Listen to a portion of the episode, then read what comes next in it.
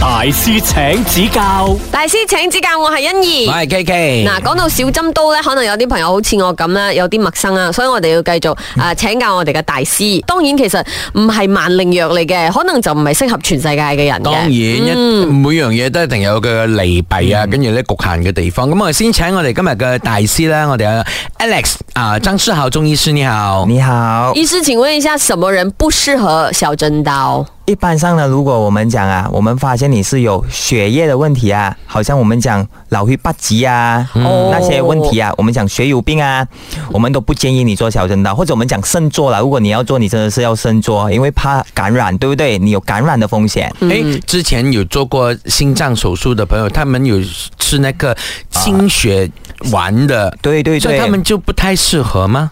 他们一般上是想我们讲慎做啦，不是讲不适合啦。如果你要做，就不能做太多点。哦。啊，对不对？因为刚刚出来的人呢、啊，他本身气都比较虚弱啊，哦，增是多就耗气。嗯，那在年龄方面会有限制吗？年龄方面呢，其实小孩呢，小孩就最好小时候就不做了。可是有些小孩子，你有看过吗？没颈啊，哦一伸出来头歪歪的，嗯然后我们摸他去他的颈那边是有一个小小的那一个疙瘩，嗯我们叫小疙瘩，中国是叫它小疙瘩，嗯嗯，没颈，他三个月这样我才可以做，哦，最小是要三個月。对，三个月这样是可以做所的以。就针对他的那个疙瘩啊去下那个哦针，而且松开啊它选用的针刀也是最最细的，嗯，最迷你版的啊，这样子。 OK 那一般比較會問的人群，就比如說孕婦，孕婦可去以慎嗎？做，孕婦也是慎做。啊对，孕妇的话，基本上我们讲，你在做针灸的时候也是要慎做，嗯，因为前期跟后期来讲啊，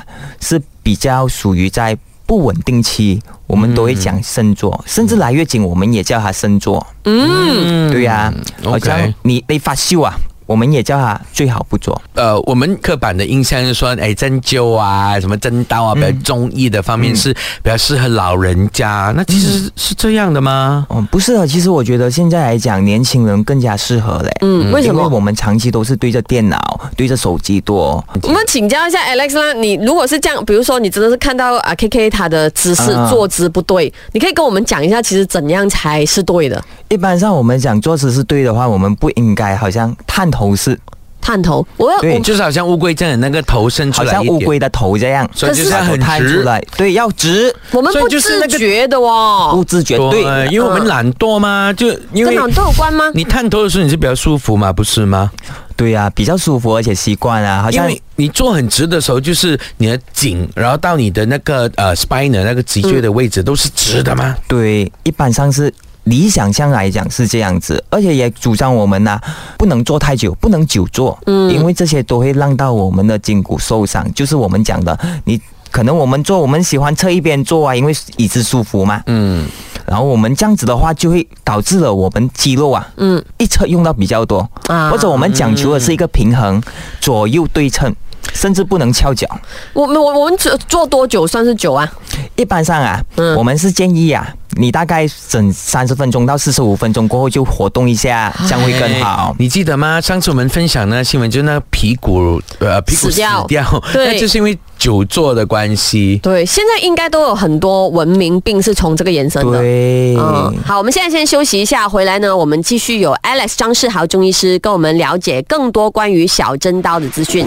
大師請指教，欢迎回来，大师请指教。现场呢，我们有小针刀专家 Alex 张世豪中医师，想请问一下中医师，那颈椎没有照顾好的话，会有什么后果？或者我们这样子讲吧，嗯我把你的整个颈椎我把它拆开再跟你讲，你大概就知道你会有什么。颈椎我们讲来来去去就只有骨头。嗯肌肉、神经、血管。当我们长期久坐或者我们讲喜欢那种啊乌龟的头的那种方式啊，嗯，我们可能会用到我们的肌肉很酸，这是最普遍常见的。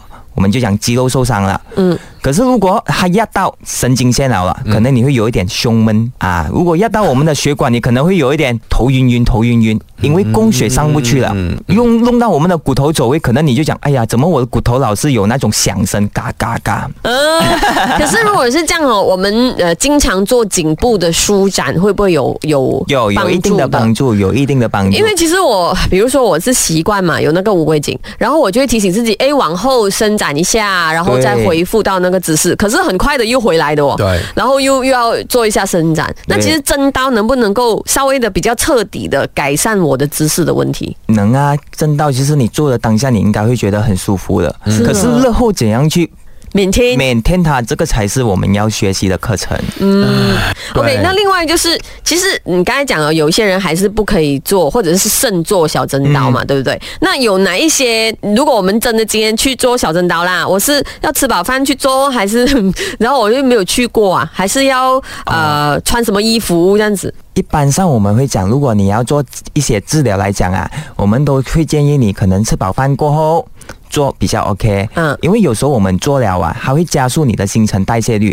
哦，刚好你又是血糖低的人，嗯，你可能就会做做下，诶，我好像感觉很累啊，感觉我好像头晕啊，类似这样子。啊，这个就是我们讲，诶，为什么我们讲你要吃吃一点东西果腹、啊再去做呃，所谓的吃饱饭不是那种吃饱立刻去做 吧？啊，不是吃了补肺再过来啦啊就是呃一个小时过后。啊，大概是这样子。哦那做了之后需要什么借口啊？然后比如呃，不能吃凉的呀，什么之对，类一吗般？上我们会建议他们讲酸、辣、冷酒这类的饮食啊，可能要戒口几天，几天呢？因为它可能会触发炎症反应啊。嗯冰水也不能呢。哦，你很知道是因为你去做的时候都没有碰是吗？你是个乖宝宝。 呃呃，看那个时间多长而已。你看，又又没有那种啊，要喝多一点水啊，然后让身体什么代谢之类的。啊，也可以啊，哦都有的。然后通常就是呃，呃像我们说针灸以后呢，都会建议说，呃呃，喝一杯水之类的，对所以针刀也是这样。呀，可以缓过来。了解，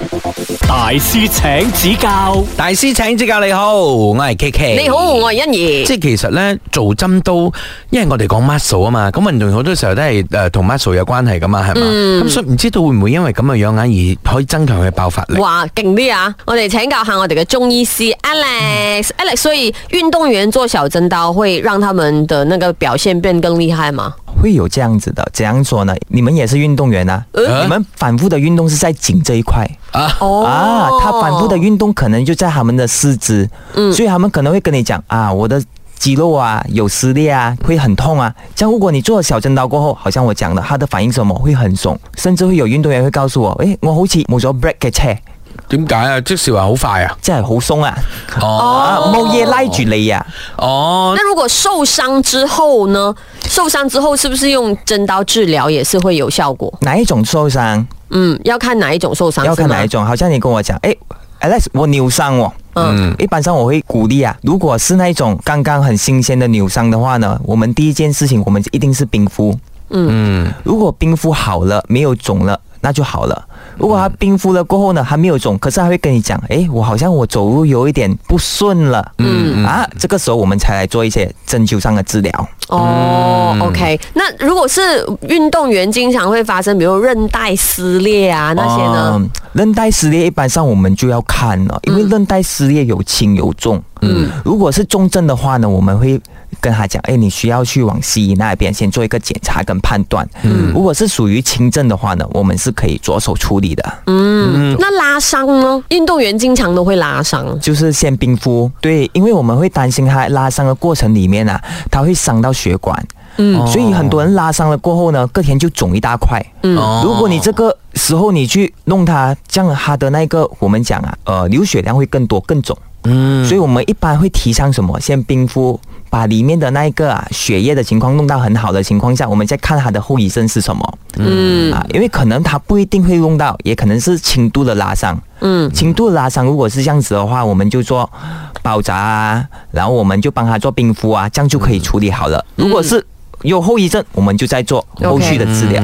如果是这样的话，有没有一些你治疗运动员的情况是比较少见，还是我们我们没有这个经历嘛？我们比较想象不到的，就是真刀可以处理的个案。嗯哈，好像我处理过一些跳水的运动员，嗯，好像他们会反复的告诉你，他的背后啊会很痛的，嗯，因为他需要在跳水的过程里面呢、啊，他需要哦反转翻几转几圈，对，就是这个原因，所以再加上它冲击水面的时嗯候啊，也会造成损伤，所以很多时候我们都会在盖一罐。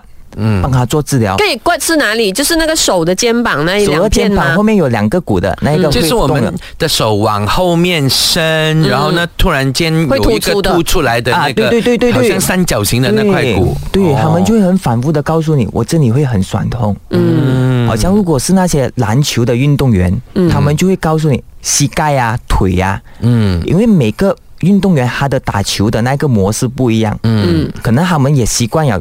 单脚跳球，单手运球，哦侧一边，最后可能我们检查到骨，他还会跟你讲，我就一边痛，嗯，还有长短腿的症状，好，我们现在先休息一下，回来呢，我们继续有 Alex 张世豪中医师跟我们了解更多关于小针刀的资讯。大师请指教，欢迎回来，大师请指教。现场呢，我们有小针刀专家 Alex 张世豪中医师。那就除了我们说的肩颈，我们时常会有一点酸的感觉。嗯然后其实好像我们这些可能做普通职业的人，他通常面对的那个问题是还有哪里啊？除了那个还肩颈，有最我们常见的是手麻，嗯手麻有两种，第一种就是我们喜欢靠一边啊，啊啊，又或者我们讲你睡觉的时候喜欢靠一边嗯啊啊，又或者我们讲男朋友喜欢给女孩子靠一边手睡觉，啊哦，这个又会用到手 麻啊，因为手麻这些都啊要我们那手有一麻要针哪里？针，我们讲的一个叫做肩袖，就是这一块我们的这个袖子这一块在膊头位啊，哎去肘做围这一块、嗯啊，又有些因为我们长期用滑鼠，对不对？啊，嗯我们会有一个叫做腕管综合症，英文叫做 c a p a t e n e 就是我们用滑鼠用太多，我们的手指啊，拇指跟那一个小指嗯一直属于在一个累手的状态，可能会弄到我哇，我的手很麻痹哦。可是我的手麻就局限在手掌哦。嗯啊，这种会常见的。